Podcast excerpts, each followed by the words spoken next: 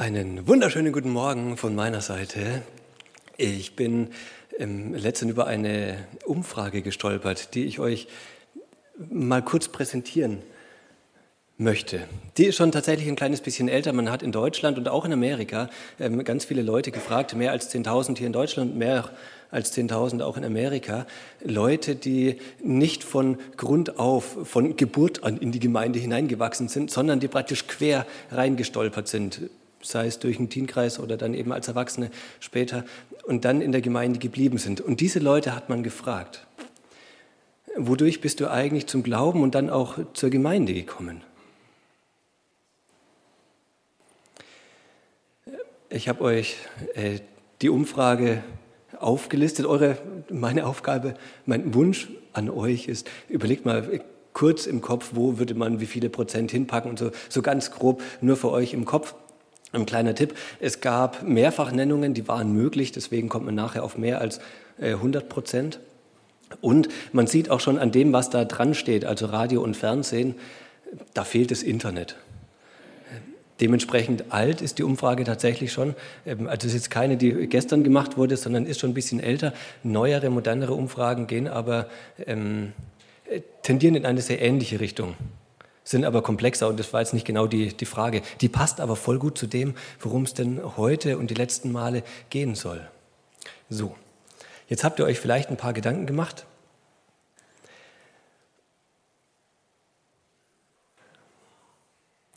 So, was springt ins Auge? Wie viel Prozent das letztendlich sind, ob es jetzt genau, das spielt keine Rolle. Aber es gibt ein Ding, das ragt über alles andere kräftig hinaus. Und das sind Freunde und Verwandte. Die haben bei drei Viertel aller Leute eine wesentliche Rolle mitgespielt. Und das für mich sehr schöne, erstaunliche und ja, einfach Gute ist, da kann sich erstmal keiner rausnehmen. Man kann nicht sagen, ah, man muss halt Mitarbeiter bei der Essensausgabe sein. Und dann, wenn ich das bin, dann kann ich anderen Leuten gut von Jesus erzählen. Oder wenn man Hauptamtlicher ist oder wenn sonst irgendwas. Das ist nicht so, sondern wenn es darum geht, wie kommen andere Leute zum Glauben und zur Gemeinde, dann spielst du eine, eine ganz, ganz wesentliche Rolle bei den meisten der Leuten. Und eben nicht manche Umstände oder ein ausgebildeter Mensch in irgendwas, sondern Du als Freund, als Verwandter von jemandem.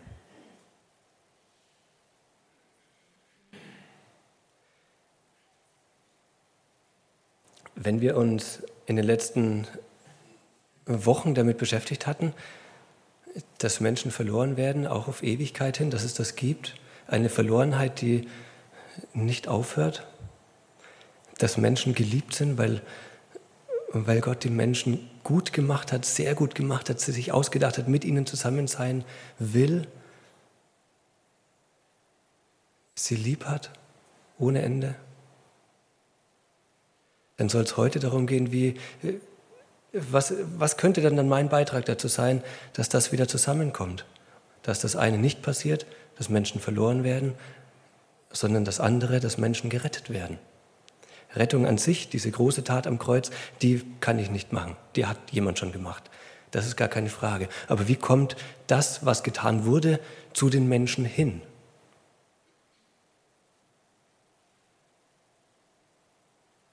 Und dann ist die Antwort laut dieser Studie über Verwandte und Freunde. In der Apostelgeschichte, ganz am Anfang, da gibt es einen einen Vers, der herausragend ist. Ihr werdet die Kraft des Heiligen Geistes empfangen, der auf euch kommen wird, und werdet meine Zeugen sein in Jerusalem und in ganz Judäa und Samarien und bis an das Ende der Erde. Ihr werdet das sein. Aber zuerst mal bekommt ihr was. Ihr bekommt Kraft, die Kraft des Heiligen Geistes geschenkt. Ihr, die wird über euch kommen. Ihr werdet sie haben. Und dann, weil er diese Kraft hat, weil er den Heiligen Geist hat, weil er in euch lebt und euch ausrüstet mit dem, was ihr braucht, dann werdet ihr ganz automatisch Zeugen sein. Das sollt ihr nicht sein, da müsst ihr euch nicht verkrampfen, sondern das wird so sein, weil ihr den Heiligen Geist habt. Dann seid ihr Zeugen. Wo? Da bis ans Ende der Erde, überall. Super, wir senden Missionare raus, nach Lesbos, äh, auf Samos, äh, nach Sambia und sonst irgendwo hin. Gar keine Frage. Wir freuen uns natürlich, dass das Evangelium überall hin verkündigt wird. Missionare sind sehr gut und sehr wertvoll. Es ist aber nicht das, womit es anfängt, sondern es geht los mit in Jerusalem. Da waren die Leute gerade. Sprich, die hatten dort ihre Nachbarn.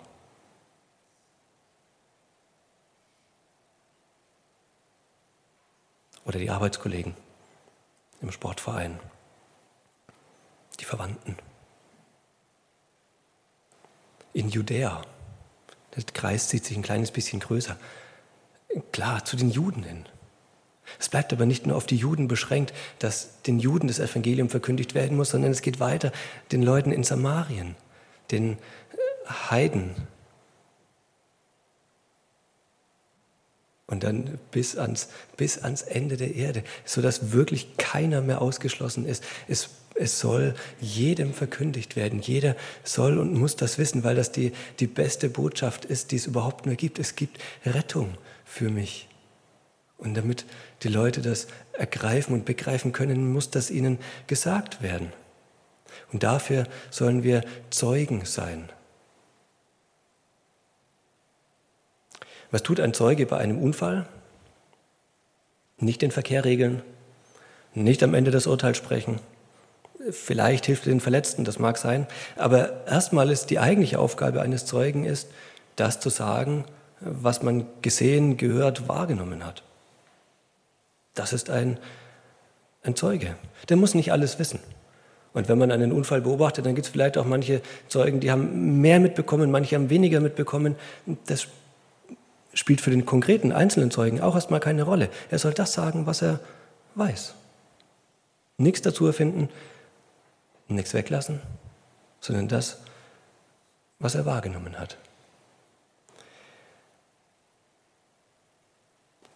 Zeuge sein kann man nicht planen. Ich kann mich jetzt nicht hinstellen und sagen, ah, heute Nachmittag 15.30 Uhr an der Kreuzung da vorne wird ein Fahrradunfall passieren, weil Auto passt nicht auf, ich werde daneben stehen oder auf dem Garten oder im Balkon und beobachte das Ganze, dann bin ich Zeuge, super. Das funktioniert nicht. Es funktioniert mit dem Christsein auch, aha, so kann ich Zeuge sein schlecht planen. Heute Nachmittag bei der Geburtstagsfeier beim Onkel Hans, da werde ich zweimal über Jesus reden. Das kann ich so nicht. Ich kann mir das vielleicht vornehmen, aber ob das so passiert, das, das funktioniert nicht. Zeuge sein kann ich so nicht fest einplanen. Ich kann aber bereit sein, innerlich, darum beten, dass Gott mir Gelegenheiten schenkt, von ihm zu erzählen. Ein, ein Krampf draus machen wird nichts, aber offen sein dafür, zu sagen, Jesus, ja, ich möchte sehr gerne von dir erzählen, weil ich selber ergriffen bin von dir, weil du mich lieb hast, weil ich weiß, ich bin gerettet. Da steht nichts mehr zwischen dir und mir. Und ich möchte, dass das andere Leute auch mitbekommen. Deswegen gib heute eine gute Gelegenheit beim Geburtstag. Oder mit den Nachbarn oder egal.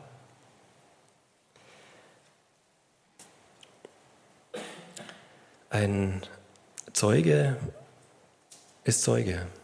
Er ist kein Täter, er ist kein Opfer und er ist recht nicht der Hauptperson. Er ist wichtig, ja, aber er ist nicht der Hauptperson, sondern beim Zeugen dreht sich immer nur um das, das, was ist denn da passiert im christlichen Sinne, es geht um Jesus.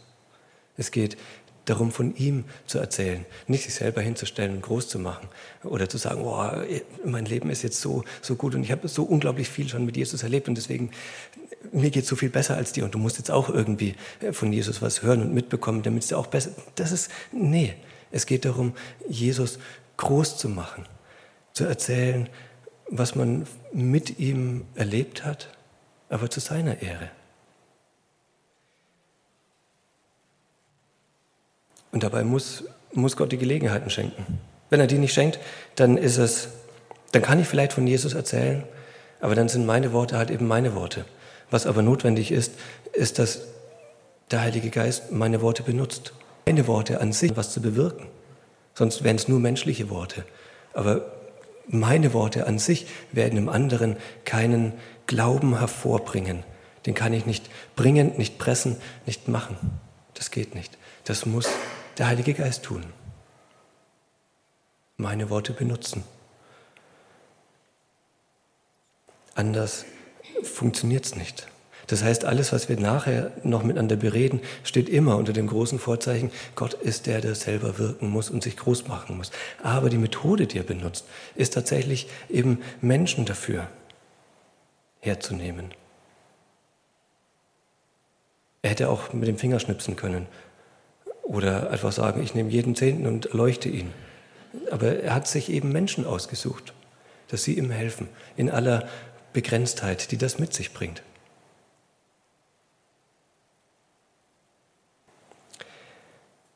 Zeuge von Jesus Christus zu sein, ist was sehr Schönes und heißt eigentlich nur, ich erzähle von dem, was ich erlebt habe, was ich von Jesus weiß, was er für mich getan hat. Und dann ist das leider, leider manchmal so, dass einem dabei irgendwie ein bisschen mulmig ist. Und man denkt, ja, logisch ist es gar nicht. Wenn ich weiß, Gott steht auf meiner Seite, der lebt in mir, der hat so, der hat alles gemacht, es kommt auf ihn an. Er wird meine Worte benutzen. Dann macht es eigentlich recht wenig Sinn, schüchtern zu sein oder Menschenfurcht zu haben. Und trotzdem ist sie da. Bei manchen mehr, bei manchen weniger.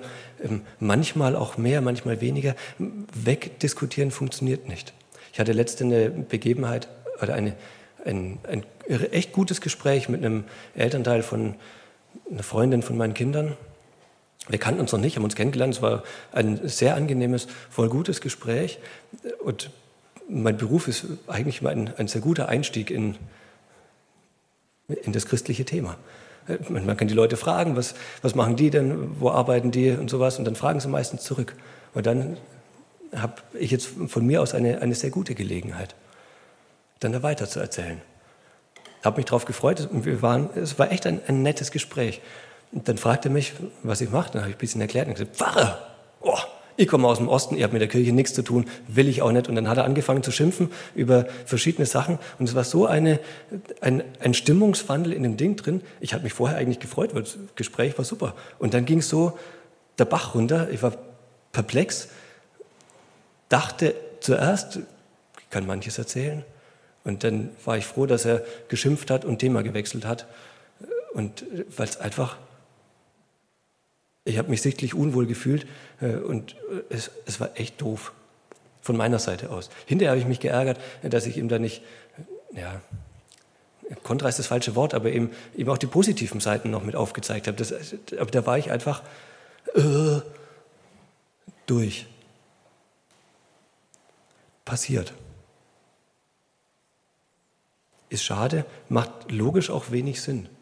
Und Gott ist trotzdem auf meiner Seite. Ob der andere jetzt halt blöd reagiert oder freundlich reagiert, das ändert ja nichts daran, dass, dass Gott ihn lieb hat, dass ich ihn lieb haben will, dass er für ihn gestorben ist, dass es so notwendig ist, dass er Jesus kennenlernt.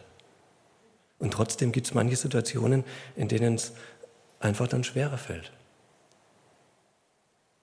Was kann ich denn machen, dass das nicht immer so passiert, sondern vielleicht nur manchmal? Wie könnte man das denn vielleicht machen, dass man ein bisschen vorbereitet ist? Auf dieses Zeuge sein. Ein paar Gedanken dazu, ähm, eine Antwort sich vorbereiten. Äh, für mich bei Beruf die Frage, da weiß ich, was hinterher kommt, ähm, was ich normalerweise sage. In dem Gespräch dann ähm, hatte ich angefangen, aber es ging dann nicht arg viel weiter.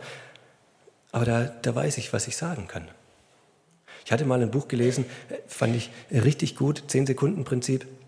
Und der Mensch gibt den Leuten einen guten Tipp mit, tatsächlich Antworten parat zu haben auf einfache Begebenheiten. Sprich, wenn, wenn du jemandem was Gutes getan hast, er benutzt dann das Beispiel in der Kasse, der Mensch vor dir hat, das Geld reicht nicht und du leist ihm oder gibst ihm halt dann fünf Euro, dass er seinen Einkauf noch vollends bezahlen kann oder sonst irgendwie und dann kommt man ganz leicht miteinander ins Gespräch und der sagt, hey, warum machst du das? Und dann was sagt man denn dann, wenn der fragt, warum? Warum bist du jetzt gut zu mir? Egal welche Situation, warum hilfst du mir gerade? Was sagt man denn dann?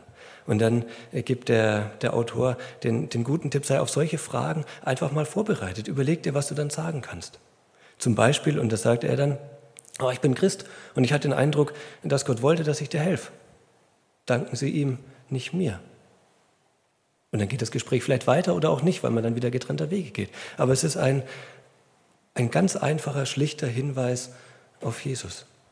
Ich habe dem anderen geholfen und sage ihm, ich tue es aus Liebe heraus, weil, weil Jesus mich lieb hat. Ich gebe Liebe weiter, dank ihm, nicht mir. Oder ich lebe mit Jesus, der liebt mich und ich gebe es eben einfach nur weiter. Und dann völlig offen, wie es weitergeht. Aber vorbereitet sein auf unterschiedlichste Situationen, vielleicht mit so einem kleinen, einfachen Satz. Ich möchte nicht nur sagen, oh, ich hatte halt mehr Geld oder ich habe gerade Lohn bekommen oder ähm, ich wollte halt nett sein. Das kann man ja machen. Aber man kann die Situation auch nutzen für einen, einen kleinen Hinweis auf Jesus. Denn man sagt auch, ähm, in der, bis ein Mensch sich tatsächlich für Jesus entscheidet, braucht er ganz, ganz viele Begegnungen. Ich habe mal die Zahl 100 gehört. Ob die wissenschaftlich ähm, untermauert ist, keine Ahnung, vielleicht sind es auch 87, äh, spielt auch keine Rolle. Aber es ist normalerweise nicht so, dass ein Mensch einmal was von Jesus hört und schwupp, dann bekehrt er sich oder entscheidet sich dagegen und kommt nie mehr. Das ist nicht so, sondern es gibt ganz, ganz viele Bausteine, Puzzlestücke, die letztendlich dann dazu beitragen, dass ein Mensch Jesus erkennt. Und da so ein Kleiner zu sein, eine sehr gute Sache. Banal, aber tatsächlich sehr, sehr notwendig, für sich selber zu beten.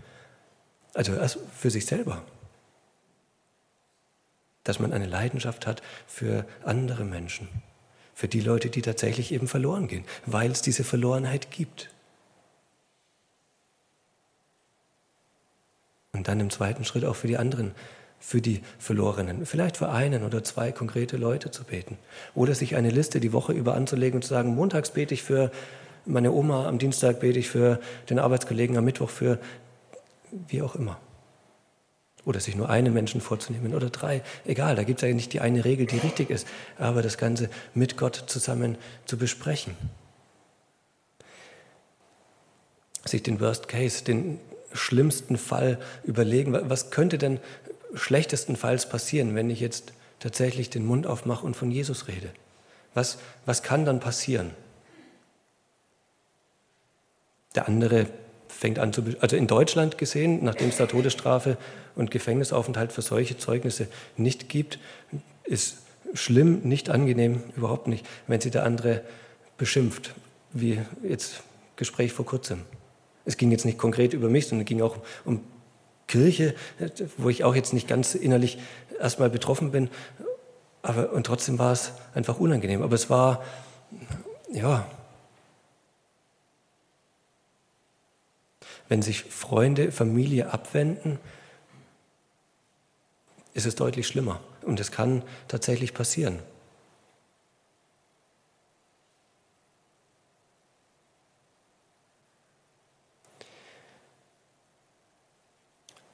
Christen, die verfolgt werden, sitzen im Gefängnis und sagen, und es ist es wert. Ich werde meinen Glauben nicht verleugnen. Ich bleibe an diesem Jesus hängen. Ich, ich halte zu ihm. Er ist treu zu mir und ich bin treu zu ihm. Wenn mich ein Fremder beschimpft, das soll es mir wert sein. Ich weiß ja gar nicht, ob es so kommt.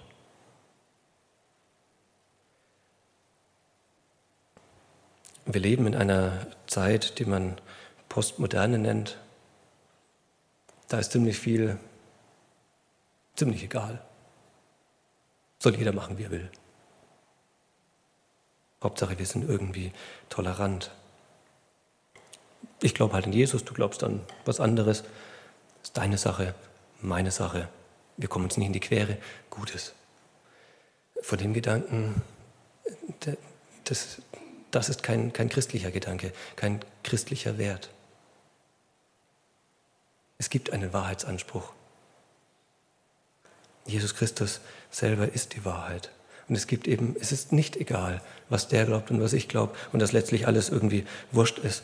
Das, das stimmt einfach nicht. Von diesem Gedanken ähm, müssen wir uns als Christen verabschieden. Der, der darf keinen Raum bei uns einnehmen, dass wir sagen, ach, ja, ist halt unsere eigene Privatsache. Das ist, ist nicht so. Ich hatte es vorhin schon gesagt, Jesus Christus, er nutzt uns. Wir sind sein Werkzeug. Er gebraucht uns. Das ist eine, eine Ehre, eine Aufgabe. Und das ist schön, das mitzubekommen, wie Menschen zu Jesus hinwachsen. Und wenn man das mitbekommt, wenn ein, ein Gebet mit jemandem zu sprechen, ein, ein Übergabegebet, ist es eine Form, die man nehmen kann, da geht einem echt das Herz auf. Da zehrt man noch, noch echt lange von so einem Moment, wenn jemand durchbricht. Das erlebt man aber dann eben, wenn man über Jesus redet. Er nutzt Menschen sehr gerne.